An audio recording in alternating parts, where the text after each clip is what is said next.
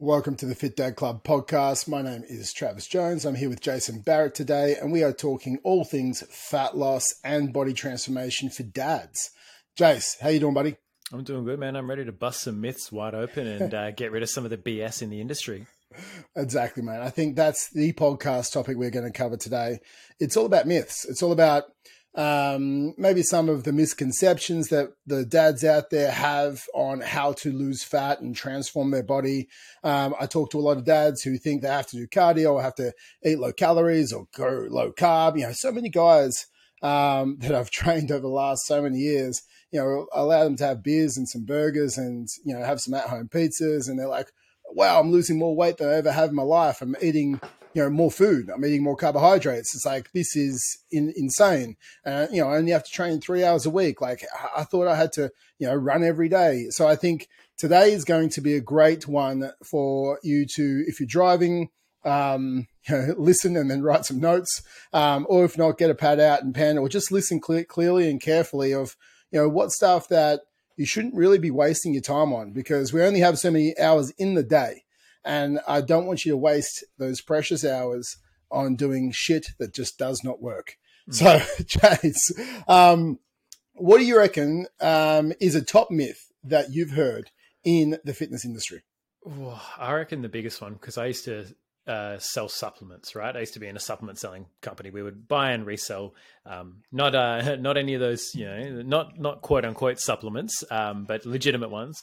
And the biggest thing that people would come to me for was fat burning supplements and fat loss supplements. Yeah. They would, it, it's so pervasive, the idea that there's going to be a powder or a pill that you're going to take that's going to dramatically increase the amount of fat you burn or make sure that you build muscle or whatever it is, right? It's like anything that's going to have anywhere near the effect that you want it to have is going to be probably illegal and injectable, right? So when you're considering the marketing that goes behind these things, right? They've got people who are already jacked, who are already shredded, who are already huge, doing all this stuff like, oh yeah, I take, you know, InnoShred or HydroxyBurn or whatever it is.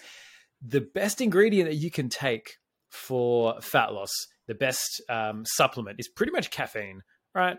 It gives you it give you enough caffeine where you get jitters and you shake around a bit. Yeah, that's going to burn a lot of calories, right? But it's it's going to give you a little bit more energy. You're going to be a little bit more um a little bit more fat burning. But even that is minuscule. So any marketing, any supplement that is telling you it's going to burn more fat, it's going to help you build muscle, it's going to be a furnace and you're going to shred, like they, they use all that language that's so evocative, like, oh yeah, I'm going to turn into a fat burning furnace and it's going to melt off. It's like, no, it's not. No. It's not going to do shit. And even more so, it's not going to do shit in comparison to a poor diet, right? Mm. Like, this will help you lose weight in conjunction with a regular diet and exercise. Well, a regular diet and exercise is going to help you lose that fat anyway. So it's just that little placebo effect that you think you're getting a result from it, but you're not.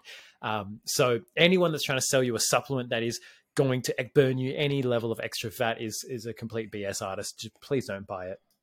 Mate, I completely agree. I think when we look at it, caffeine being the biggest legal supplement, especially in Australia. Um, obviously, if you're in another country, there's yohimbine H C L that actually does have some um, benefits. If we're looking at back in the day, they used to sell, um, when I lived in Canada, there was like an E C A stack, which is ephedrine, caffeine, and aspirin. And you'd take that, that definitely did work. Um, yeah. So that's, that's not in Australia. And neither is yohimbine. Um, and I, I think... So when we're looking at Australian market, and if you are in the other countries, hey, go for it. Uh, but if you're looking in the Australian market, um, obviously go see your doctor first so you don't have a heart attack. Uh, but caffeine's the biggest thing. And then people say, oh, no, but I've taken this uh, green tea, um, caffeine, you know, fat loss powder, and it helped me sweat so much more in my workout. It's like, well, sweat, sweat doesn't mean you're burning more fat, guys. Mm. Like it, there's no direct correlation between sweat and fat loss. Okay. So we need to understand, okay, what is going to actually help?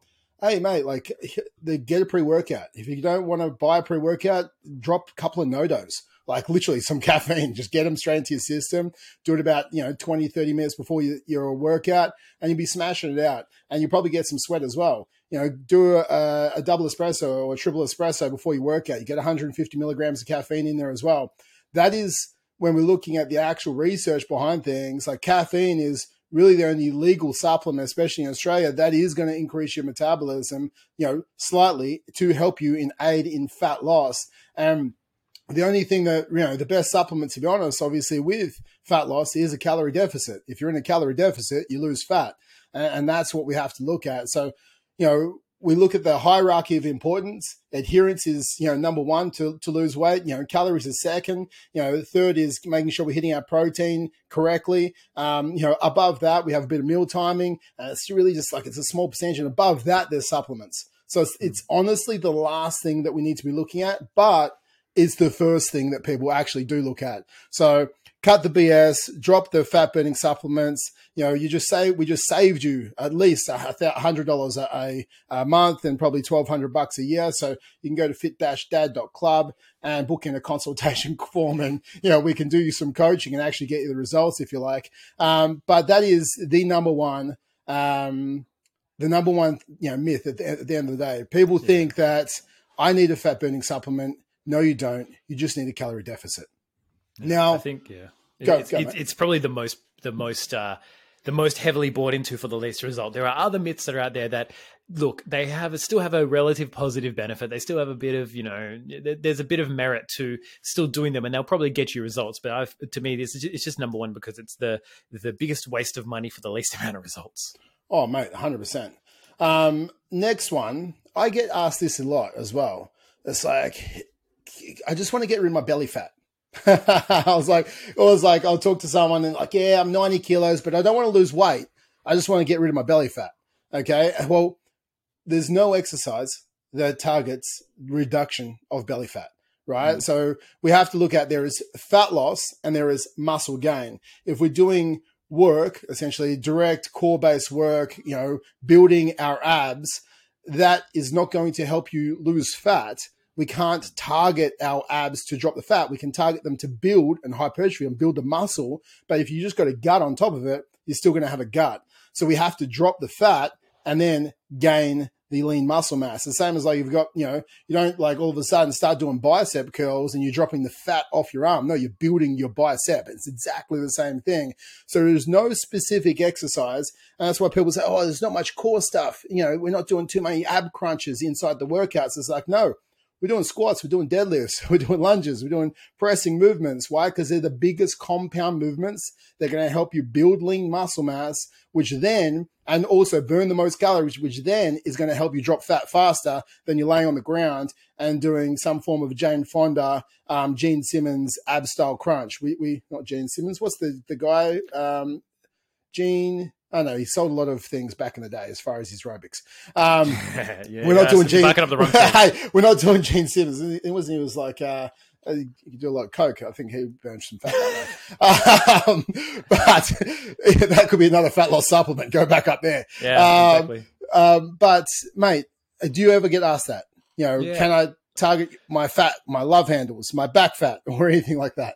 Yeah, it's, it's, it is another pervasive one. Everyone, and especially for guys, right? Like, biologically, everyone's going to hold fat in different places. That's going to be resultant of your genetics, right? Like if you look at, um, if you look at, you know, not to go into it too deep, but to different, um, you know, different races and different nationalities, um, you'll tend to see that people will, from a genetic standpoint, will hold weight differently from, um, you know, from different genealogies. Like I'll notice a lot of, um, a lot of people who are like islanders, like, you know, you've got New Zealand, people from Hawaii, they'll tend to hold a lot of their fat more so in their lower body and their legs than they will, um, you know, in other places. Right. Whereas for a lot of Westerners, it'll tend to be around those sort of love handles, right? They'll get, they'll kind of be relatively evenly distributed. It'll be more like love handles and, and, um, like lower belly.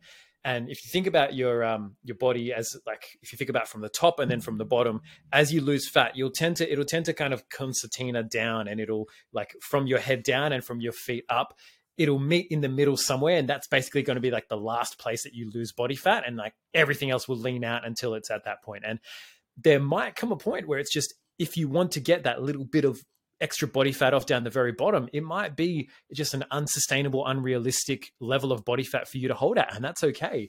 Um, but you've just got to know that with enough time and enough effort, right? You build enough muscle and you lose enough body fat, the skin will stretch tight. It'll, that's what creates the appearance of abs. You have enough muscle mass and you have a low enough body fat that the skin stretches tight over your abs. If you lose a hell of a lot of weight, it might take a bit of time for that skin to, to tighten up again. but there's like, there's nothing that you can do to say, I'm going to burn fat in this specific area. Your body kind of already determines that. So you've just got to keep on going until you hit the point where you're happy with. And if that's beyond what you're comfortable with doing for a long like from a long-term plan perspective, then it might just not be worth it. And then it's just about accepting that, yeah, I'm never going to have the, the shredded, the shredded dick abs, the veiny abs that, that go all the way down. Um, but you know, maybe you're going to have some real fantastic quads. You're going to have some, you know, striations there. You just got to, you got to own what you've got. Exactly, mate. Just start wearing the budgie smugglers and get the quads out. Exactly. So uh, I think I tell most of my guys, it's like, um, it's like a squeezing out toothpaste, right?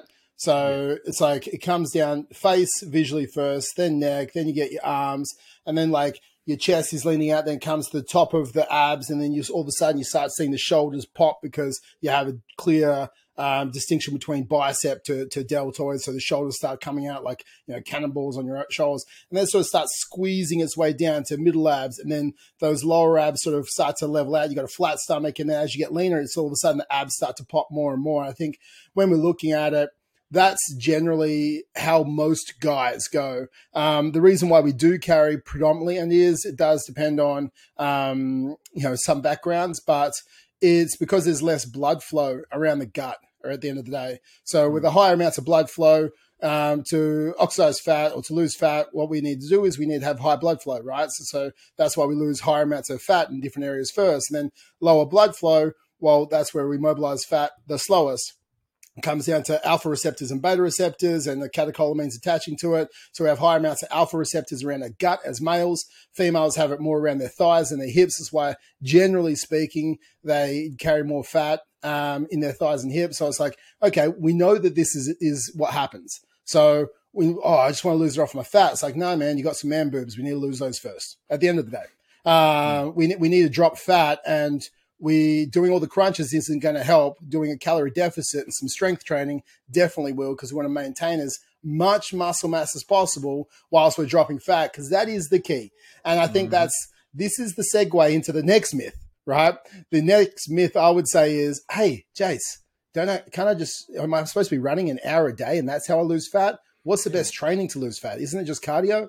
Yeah, running. Running is the key, man. You just just go for a jog. Just jog on. Um, no, so this is a big one that a lot of guys, they, they'll put rules and they'll put ideas around, well, you have to run to get, you know, to lose fat, because it's it's a nice idea. And this is the problem that a lot of people who want to pitch their way of training, their way of diet, their book, whatever it might be, is they'll focus in on what is, oh, logically that makes sense. That's a really nice idea. Yeah, because I'm exhausted and I sweat a lot when I'm running. And we already talked about that sweat doesn't equal fat loss, right? It's, you know, it, otherwise people could just sit in a sauna all day and burn fat. It's like, oh, there's a little bit of an effect, but not not the amount you think. You just live in a hot country, right? Um, you know, you just you get nervous and you sweat. Doesn't mean you're getting fit. So people think that just running is is such a big one. And they'll just say, oh, I'm just going to go for a run, because this, it has a visceral response. You feel really good. You go for a jog. You're just like, oh yeah, like I'm, I'm, I feel like I'm doing something good. It's this placebo effect that goes on in your head. And that's, that's what a lot of people capitalize on. But at the end of the day, no one particular form of movement is going to be best from an energy expenditure perspective, from like a fat loss perspective. If you're equating for time and you're equating for effort, at the end of the day, no movement in particular is the best. But resistance training trumps cardio from a fat loss perspective, not because it burns more fat, but because it helps us retain and keep more muscle. The, the principle I talk about here is if you don't use it, you lose it. Your body operates the same way. So if you're in a calorie deficit, your body's looking for fuel. Where does it get that fuel from? It gets what you've already got, your, your fat stores. If you don't have enough fat stores, or you've um, or you're in a big, a fairly big deficit, it's also going to look to things like organ mass and muscle mass for energy. Now, this is where the principle of if you don't use it, you lose it comes in. If you're running a lot, yeah, you you might maintain your level of muscle mass in your carbs and your your um you know your hammies and your glutes and your quads for a little bit, because you're using them constantly. Um, but you're not necessarily challenging, you're challenging one type of muscle fiber, but you're not challenging others. And you're not challenging anything in your upper body. You're not using, in um, in essence, the muscle mass and the muscle fibers in your upper body. Whereas resistance training, weight training, if you're using that, if you're doing that consistently, you're essentially signaling to your body, hey, we need to keep this muscle mass around. It's useful. It's doing shit, right? I'm doing push-ups. I'm doing, you know, shoulder presses. I'm doing rows. I'm doing pull-ups, all that kind of stuff. You're getting, um, you're getting, you know, you're signaling to your body to have some more muscle protein synthesis. You're sign- signaling to it to build muscle, to retain as much muscle as possible because, hey, we're using this. It's important.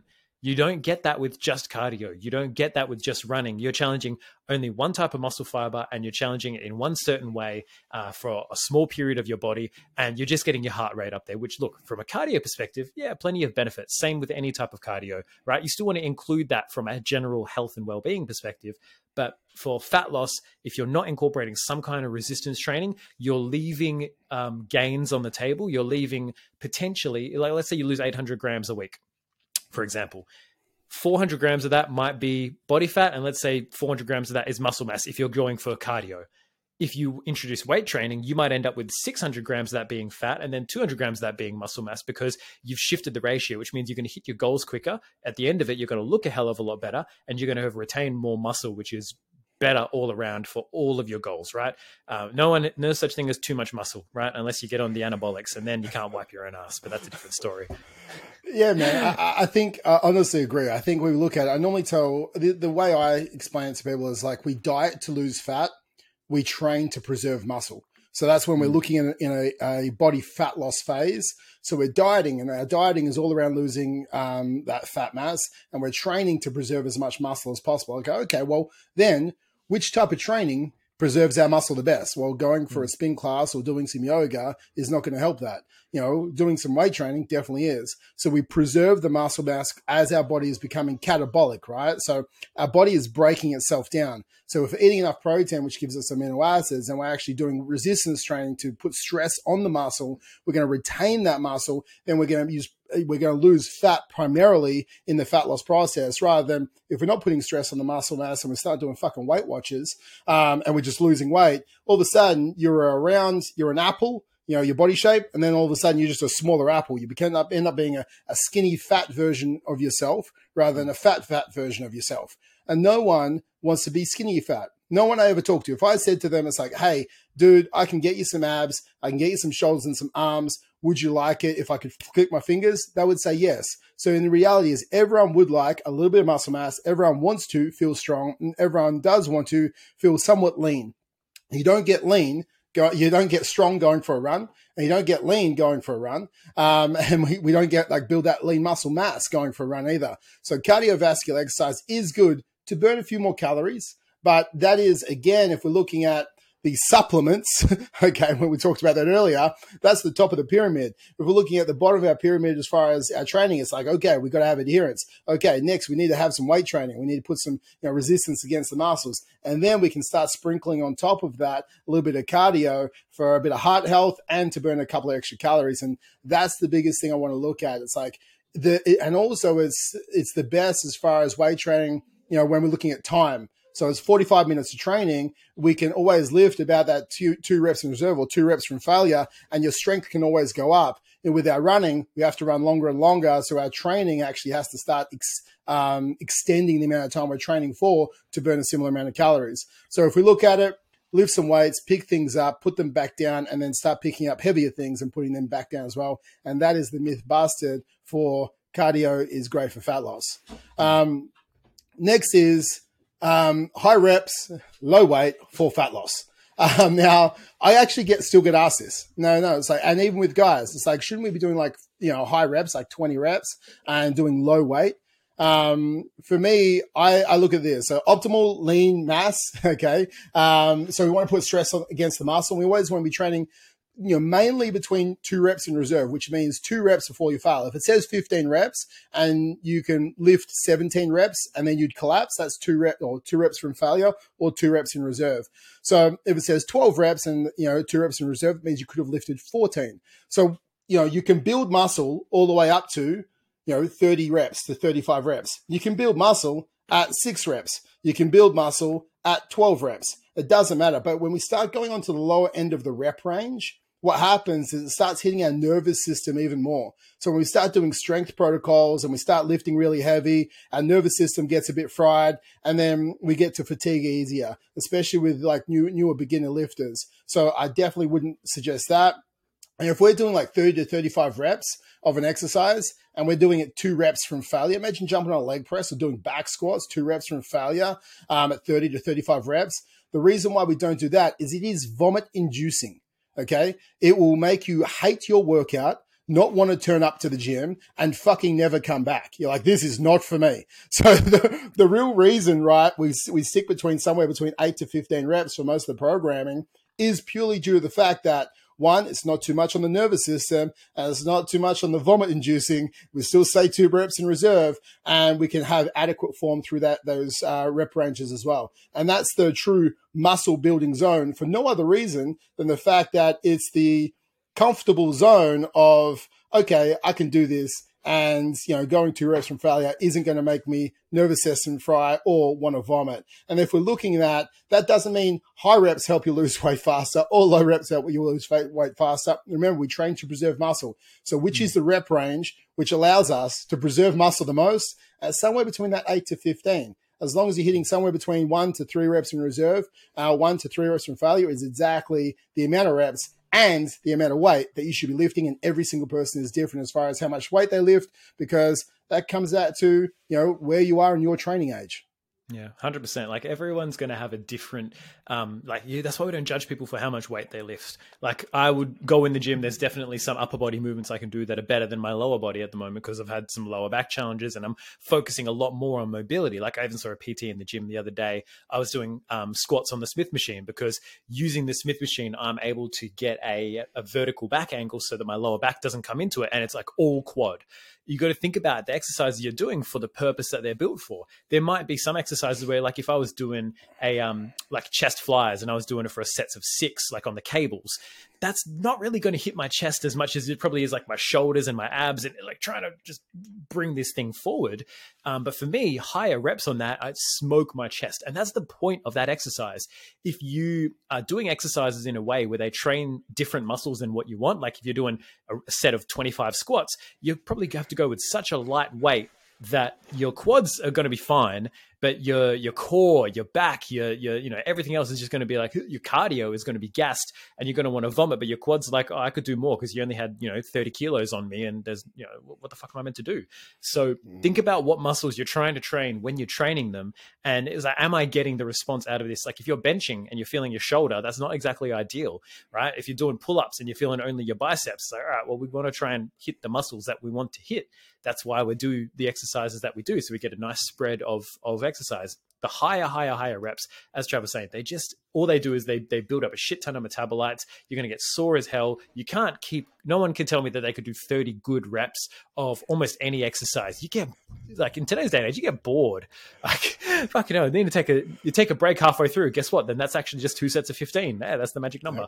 Right. Um, but anywhere between that, you, you just got to find the range for each exercise that works for you, right? We obviously, we have an ideal sort of set between eight and fifteen or so. It tends to be good for most people. Any more than fifteen, you start to get bored. You can't really complete that many good reps with a good mind muscle connection for everything that you're doing.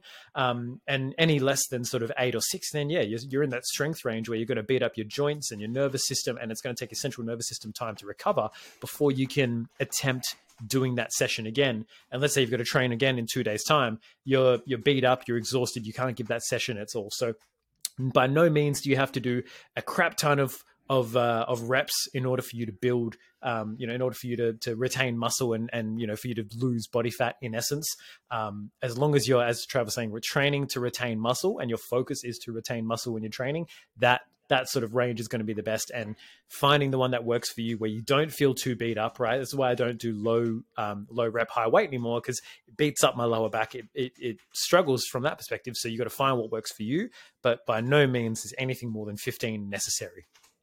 Dude, one hundred percent. I think as we transition out of the myths around training, we're going to go into the myths around nutrition, right? And I think, you know, we'll, we'll go through one of them as we go through one at a time. So I think the myth is like low fat diets are the best for fat loss. And I think hmm. this was popularized a while ago, but still some people go towards a low fat diet. And I think the biggest reason why people or the low fat diet was introduced is because there's macronutrients, there's protein, there's fats, and there's carbs.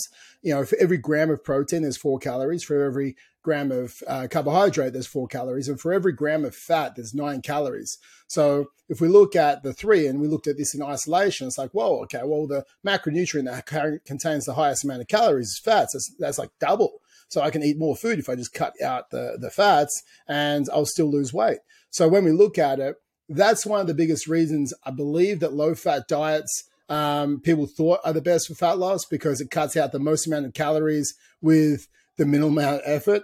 Um, when reality is, like, you know, cheese is amazing. We we don't want to cut out cheese. We we don't want to cut out, um, you know, like a good steak. We don't want to cut out a burger. You know, we don't want to cut out these things with fats that actually make our food taste fantastic. Um, so that, I believe, is the reason why low-fat diets came around. But if we start going below that sort of fifteen to twenty percent of our total calories in fats, it starts to play with our hormone levels. So testosterone starts to decrease. All of a sudden, we start to feel like a bit less of a man. We start to, you know, not be able to gain that lean muscle mass that we're after. So you can decrease fat slightly if you're a more carb-dominant person. You love having carbohydrates, but I really wouldn't go below that sort of fifteen to twenty percent threshold. So that means if you have a two thousand calorie diet, really don't go below that sort of, you know, three two hundred to, uh, sorry, three hundred to four hundred calories of flat fats would be the lower limit, which would be about, you know, forty to forty-five grams of fats on a daily basis. Have you got any thoughts around the, the low-fat diets, mate?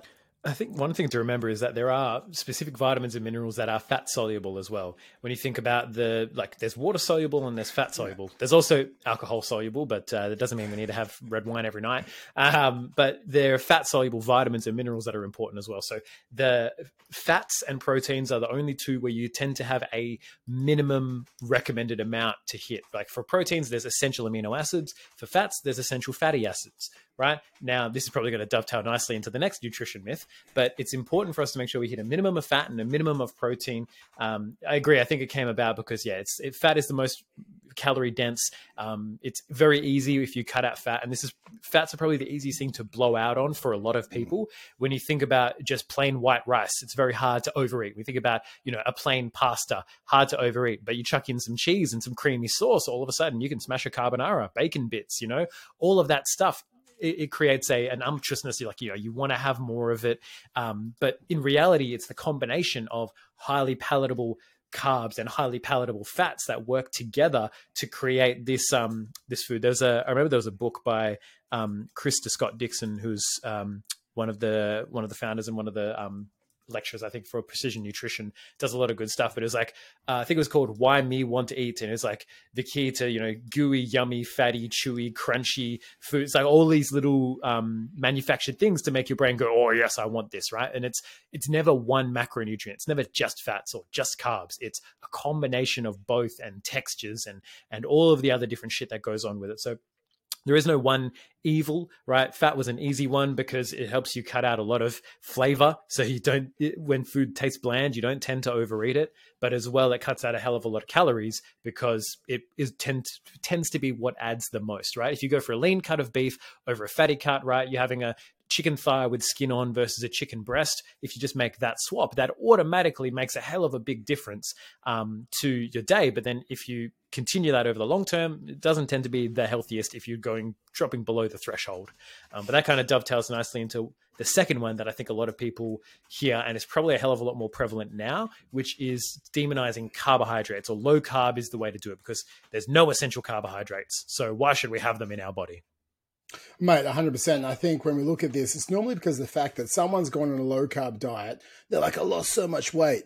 Um, and it's like, dude, no, you lost glycogen, right? The average person um, stores around sort of two kilos to three kilos of glycogen inside their body. So if you start dropping carbohydrates, yeah, you go and you go into a calorie deficit. In that first seven days, you might lose five hundred grams to a kilo of fat, but then you lose another three kilos in water weight. And you're like, oh, shit, see, look, carb, low-carb diets work. It's like, no, you still lost the same amount of fat. You just lost a lot of water weight. And then when you add those carbohydrates back in, then you're going to put that weight back on. So again, when we look at it, it's like carbohydrates, obviously they aren't essential like fats and proteins, um, but they're great energy source, right? Like if we want to train hard, you know, we want to have carbohydrates. We we lean on carbohydrates for the glycogen for training. Um, so I think in this, the low carb diets, uh, again, it's the easiest thing to demonize a macronutrient and go, hey, you're not losing weight because of this one specific macronutrient. It's the carbohydrates, or it's the fat, or it's the protein, or it's the whatever it is, right? And I think if you look at it, it's like we're demonizing a food group. One, the worst thing it does is it leads to eating disorders. And now there's good and bad foods when there's no such thing as good and bad foods. And like, you know, the, the second thing is it's like, man, like carbs taste great. Like I, I don't want to go my life without eating pizza. And mm. I think, you know, you know, we need to go, okay, there is a certain amount of carbs um, that we can be eating, but we don't need to cut carbs to lose weight. We need to be in a calorie deficit to lose weight. Mm. And that's what every popular diet manages is they are sneaky in the way that they do it, and they'll try and um, they'll try and baffle you with their bullshit in order to get you to buy into it. And this is is kind of where the idea um, to me of absolutism in any fitness endeavor is is you've really got to be aware of, and it's unfortunate, it's sad, but all of the all of the sexy answers are generally bullshit. All of the this is the one way, the right way, the only way is bullshit. As as much as most people don't want to hear it, the best answer that you can hear from your coach when you ask them a question is usually, oh, it depends, right? Mm. That's that's the unsexy answer that I'll give ninety-nine point nine percent of the time to any question that's asked to me, because I mean I'm I'm a nerd on the details and, and the context, and all right, well, it depends. In this situation, this might be useful, but in this situation, you know, depends on your lifestyle, depends on a lot of different things. Whereas some people will just say, oh yeah, because carbs are the devil, right? Because fruit is fruit and grains are bad for you, right? All of this other bullshit. But there are pl- like if you think about oh low carb because carbs are bad for you. Fruits are predominantly mostly carbs, right? Yep. Pretty much all carbs. Yep. Right. If you are listening to someone who's telling you that fruits and vegetables are bad for you in this day and age, I got some. I, I just, you know, I got no words for you at this point. Stop listening to them. Yeah, exactly. They've got really good marketing behind them, and they uh, take extra extra uh, curricular supplements to look the way they look and then lie about it, right? Hashtag Liver King. Um, exactly.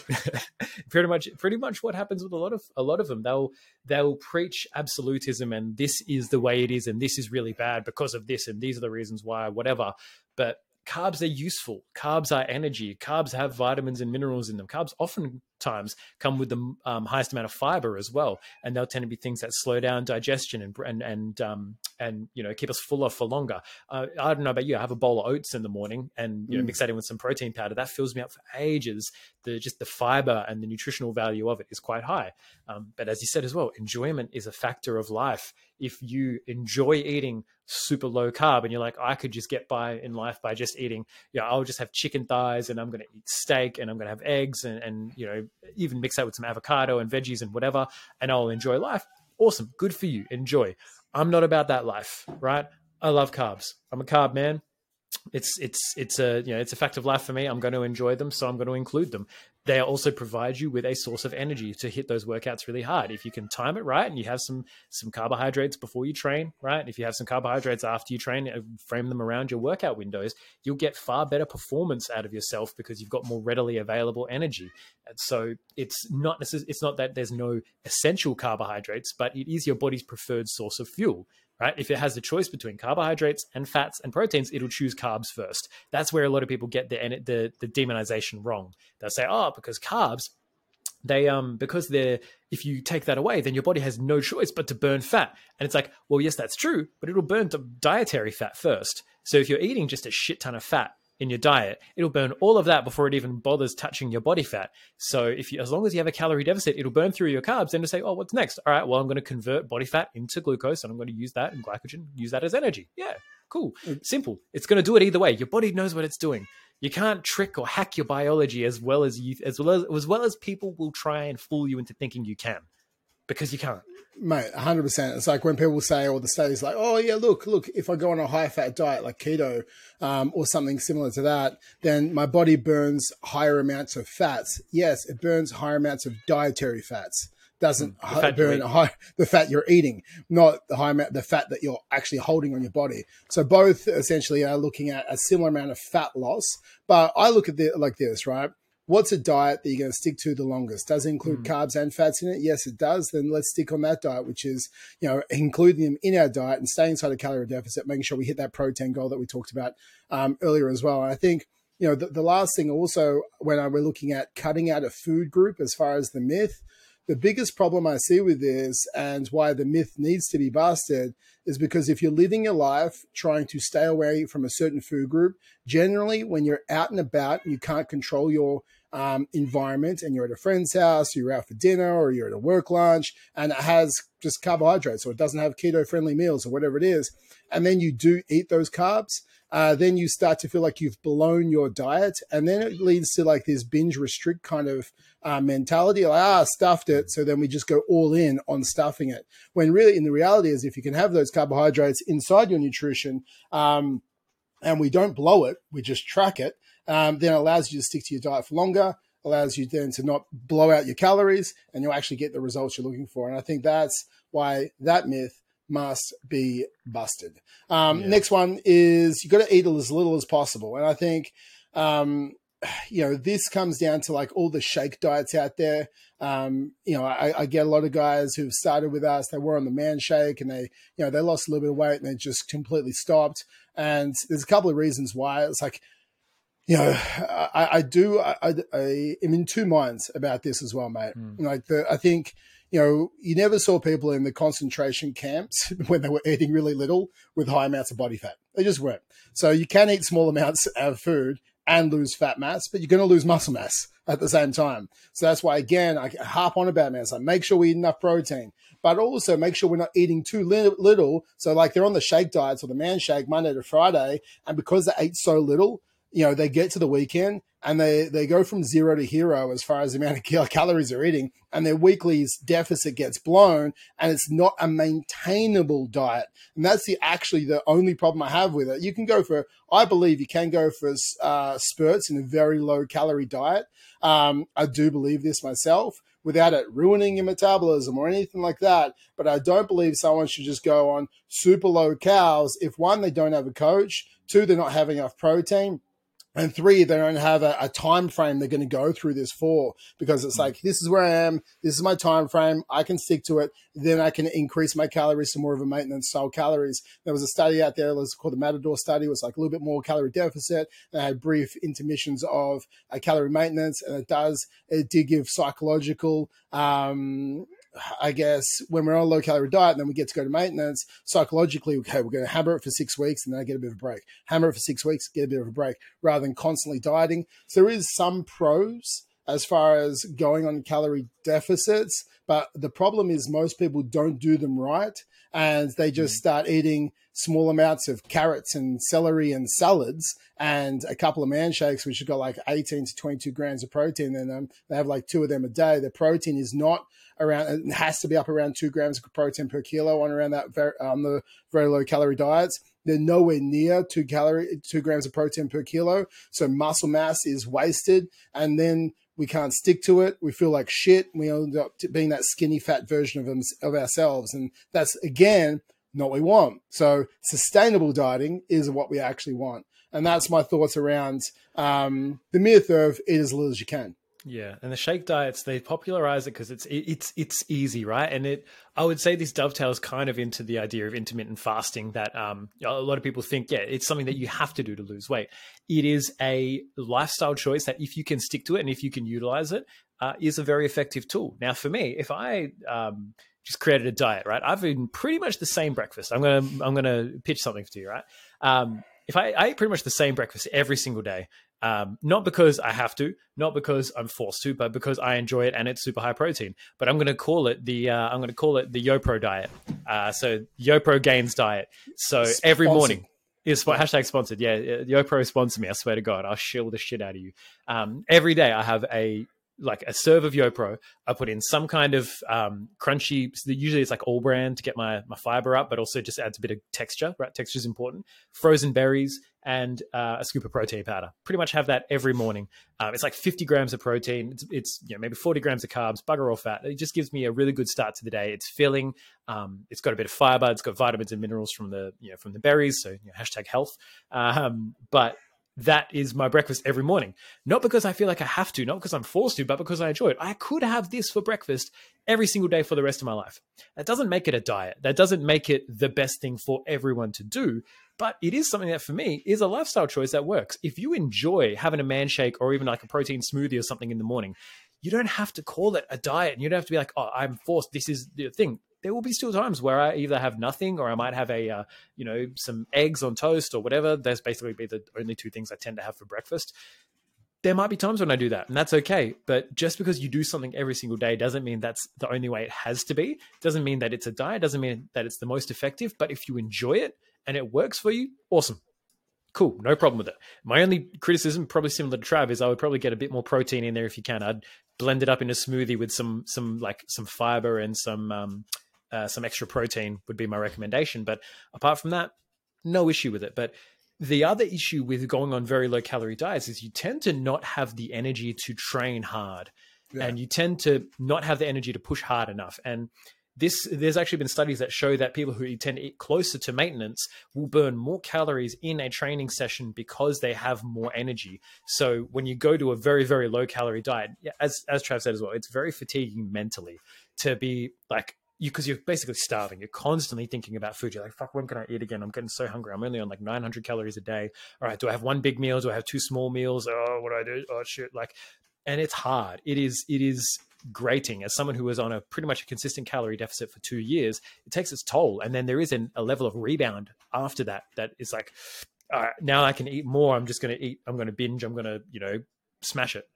So if you are eating, like you want to eat as much as you can and still lose weight. It's called minimum effective dose, right? You want to have a, as little of a calorie deficit as possible that allows you to lose body fat, because that's going to give you mental space because, oh, guess what? I can fit a cheeseburger in every now and then. I can have a bit of pizza or I can have a beer and it's not going to affect me. Mentally, that makes you a hell of a lot better. And then guess what? Over time, all right, maybe I can probably have those things less frequently because I know the trade-off for them. And you know, as your calories get lower, or as you get smaller, physically smaller, so you require less energy, you might not be able to fit those things in, and that's okay. But you've got that room to play with. Whereas if you go, um, you know, it's like throwing your, your best, uh, you know, your best fielder out there, your best, um, your best batter straight up, and it gets bowled before he, you know, before anything's had a chance to warm up. You want to save your tricks and save your adjustments for a little bit later in the process. Otherwise, you just end up burning the bridge initially. You're going way too hard, way too fast. You don't have the energy to train hard. You don't have the energy to keep it up consistently. And you're like, fuck, this is terrible and exhausting. As opposed to some of the dads I've been talking to, I've been coaching, they've been getting great results. He's like, man, I'm fuller than I was before, purely because he's mm. choosing better food, but he's eating yes. less calories. And it's, he's like, I didn't realize I could actually diet like this. I didn't realize I could feel full and feel good and enjoy the food that I'm eating. And I think the, the other thing is some people just don't know how to fucking cook. They don't know how to flavor food. And that's why they think that dieting is a is such a hard chore, a chore. because they eat shit. Mate, I completely agree. And go, touching on intermittent fasting a little bit, because it's something that actually comes up a lot. Um, it's like, I have to be on intermittent fast to lose weight. It's like, well, no, you don't. Um, intermittent fasting or intermittent eating, whichever way you look at it, it's popularized by the sixteen eight method, which is you fast for sixteen hours a day, you eat inside an eight-hour window. Um, so say you eat between twelve p.m. and eight p.m. each day.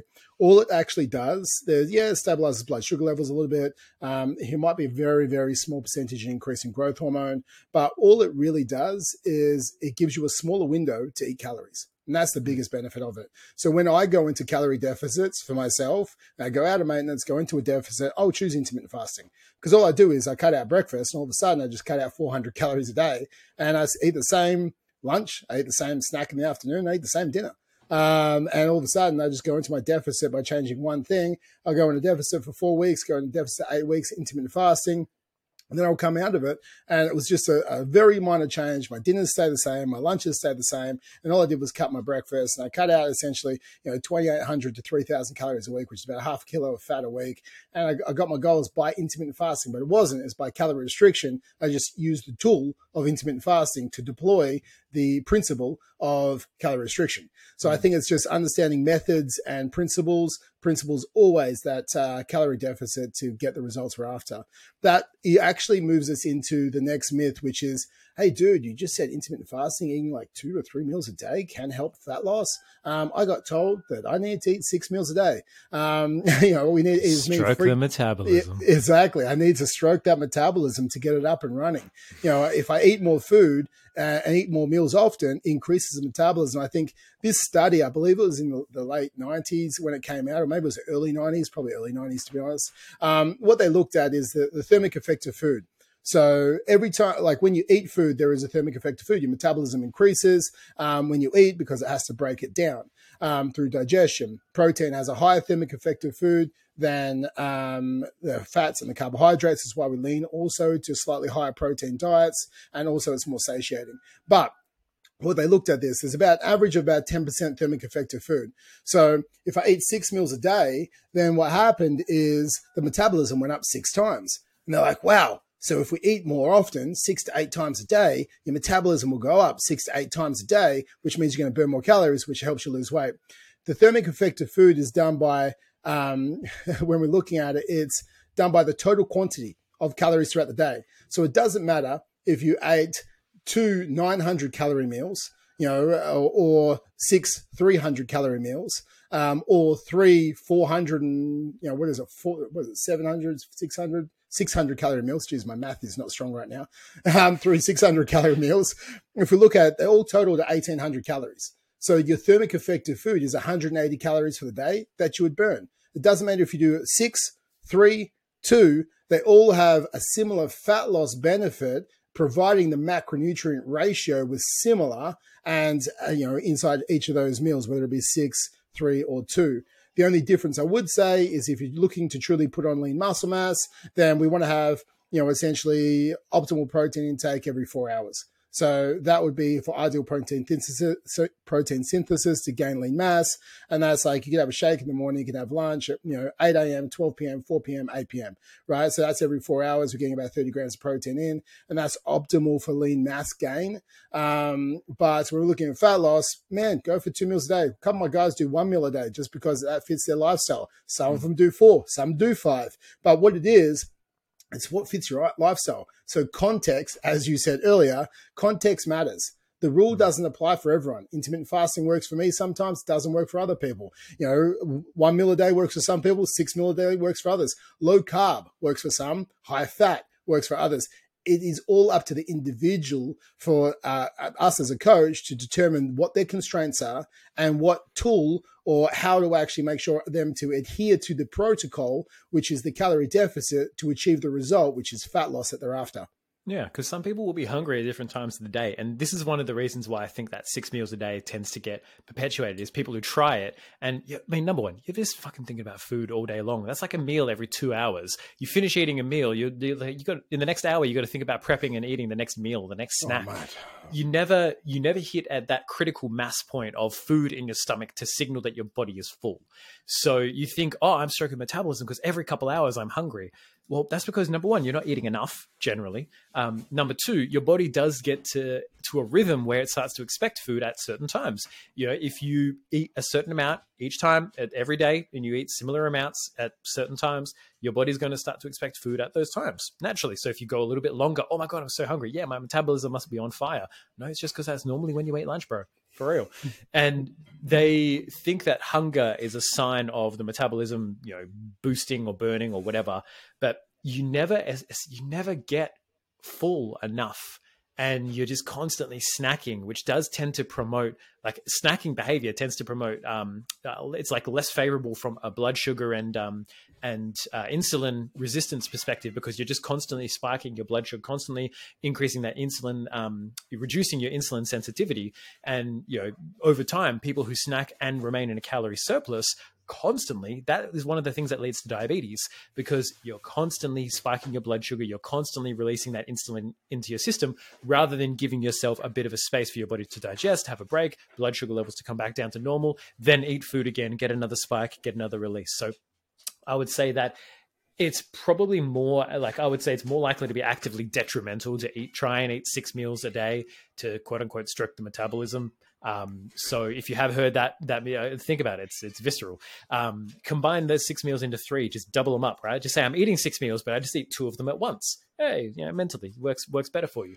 But that, um, that's a myth that's been around for so long that really needs to go away. The idea that, that meal frequency has any real impact on, especially fat loss, um, is, is such a, it's such an old myth. But, you know, there are, there are always new people coming into the industry. There are always new people who are starting their fitness journeys, and they're, they're going down the rabbit holes that, to be honest, a lot of us went down in the initial stages around the, the you know, low fat and the, the carb backloading and all the other different crap that you get, um, when you first get into the, to, into the industry. So don't feel bad if you've, you know, gone into any of these and you're like, oh, you know, they're making fun of this, but I did this and it, you know, kind of worked for me. It's like, it's all well and good. We all did this kind of stuff, but now that you know a little bit better, it's time to sort of look for the, the, the more sustainable and the more uh, practical options for a lot of people. Mate, one hundred percent. I think I look at it like this. Well, three meals a day is twenty-one meals a week. You know, we, if we have six meals a day, it's forty-two meals a week. So if I'm looking at it, if I'm only eating three meals a day, it gives me less choices on a daily basis to fuck up. So like at the end of the day, if I'm choosing to eat less meals and I'm going three meals a day, then I have less decision fatigue. I, I don't have to rely on willpower less. It's going to be easier for me to stick to my, my protocol. So I think that is one of the big reasons I look at it as well. Now, there's two more myths left I want to talk about. You can't out-exercise a poor diet. People were just like, yeah, man, I'm not going to diet. I'm just going to train as hard as I possibly want. Um, you know, and you can't. Like, I did a video to multiple videos over the last, like, twenty years. Um, and one was like, you know, eating a double quarter pounder meal whilst running, I think, about ten to twelve Ks an hour on a treadmill. And, you know, to the time it took me to eat the double quarter pounder meal, which was, I don't know, about eight hundred, nine hundred calories, you know, I, I ran, I think, a kilometer, and I was one about to vomit at the same time um, as doing that. I was vomiting literally as I was um, about to smash down this quarter pounder. But two, I'm eating like eight, nine hundred calories, and at the same time, I burnt like thirty calories. Mm. So when we look at it, it's so easy to overconsume calories and so hard to outtrain them um, that we don't, we shouldn't uh, equate fat loss with training. We need to incorporate, equate dieting. Remember, we diet to lose fat. We train to preserve muscle. If I can just drill that into your mind, that's the biggest thing I look at, because it's not about, you can just, you can't out exercise a poor diet. You can't do it for fat loss. Yeah, it's a hell of a lot easier. And then my favorite one is, it's a hell of a lot easier to not eat two hundred calories than it is to burn two hundred calories. There's, right, there's zero effort that has to go into just not eating the two hundred calories. But the idea of eating the calories and then using, like, out training them, like, don't get me wrong, the idea of, all right, I'm going to have a, I'm having a big night, you know, it's a wedding, it's a, it's an event, it's a, a special occasion. I'm just going to have a little, you know, I'm going to have whatever's on the menu. I'm not going to think about it. Okay, cool. And then as a result, I might, you know, I might go for an extra run tomorrow, right? That's a different story than the idea. And, and that's, that's an idea of, you know, more lifestyle balance, right? Like, oh, I know that we're going to be relatively inactive in this period, so I want to make sure I'm not going to eat a, a shit ton, right? That's, that's when you get to that level of lifestyle maintenance. That's a different story than saying I'm going to out train and just kind of eat whatever I want and go on a dirty bulk, because let me tell you, there's a reason a dirty bulk is a dirty bulk. You just end up gaining a shit ton of fat, and then you'd go to lose it and you lose all the muscle that you gained with it because you, you haven't done anything effectively. So the idea of out training is, is, It, it's very difficult to burn enough. Like most people, and there was actually a podcast I listened to recently, which talked about the idea of there's, there's almost a compensatory effect of training. Like there's a maximum amount of calories that you can actually burn in training um, before your body starts to take those, that sort of that calorie burn away during your rest. So let's say at rest, like a day at rest, you burn, let's say you burn eighteen hundred calories, just, just as an example. Um, and let's say you, when you train, you burn, or you, you move, you go for a run, whatever, you burn about two hundred calories, right? So it's totals about two thousand.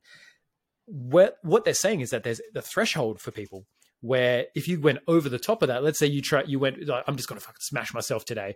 And let's say you thought you burned, and let's say you had a wristwatch that tells you, yeah, I burnt twenty-four hundred calories. So I burnt an extra um, six hundred calories today instead of the two hundred. Let's say I did that. That extra four hundred that you burnt is actually only going to be about like two hundred, two hundred fifty maybe, because your body's then got to recompensate for that. Because if you think from an evolution perspective, you go out, you hunt a saber-toothed tiger, you know, you got to run, you got to, you know, fight it, right? You got to burn a shit ton of calories in order to get that food. It doesn't make sense for your body to say, oh, that was a hell of a lot of extra calories you burned. Oh, well, um, it, it wants to recompensate for that at when you're at rest, because it's like, well, I want us to be in a net calorie surplus because, hey, we're in starvation. We've got to fucking find and forage and hunt for food all the time. It doesn't make sense for every single time you go for an intense bout of movement. That is just pure calorie burn. So the more you train, you actually do tend to get a bit of diminishing returns in the amount of calories that you burn, whether it's at rest or even in the training session itself. So you can't, you just physically cannot outtrain that diet, because your body naturally wants to put on weight. It wants to retain, it wants to retain its body fat stores because it wants to store them up for winter, because, you know, we're, we've, we're in a, a space of abundance of, we can have, we, it's so easy to overeat now, and our bodies are not prepared for it, um, mentally or physically, to deal with this much abundance of food. That's why mentally you have to prepare for it, and you have to be ready for it. And that means paying attention to your diet, and not just because it's a hell of a lot easier just to, oh, I'll train really hard and not care about what I eat. You know, I know like three people in the world that can do that, and they're I, already rigs. I, I would say the only way I could do that is last Sunday when I did this Spartan challenge with the boys. Yeah, I was doing it for twelve hours and fifty-six kilometers, and I burnt about six and a half thousand calories over that twelve hours. And, you know, I consumed about a hundred calories and a thousand calories in liquids.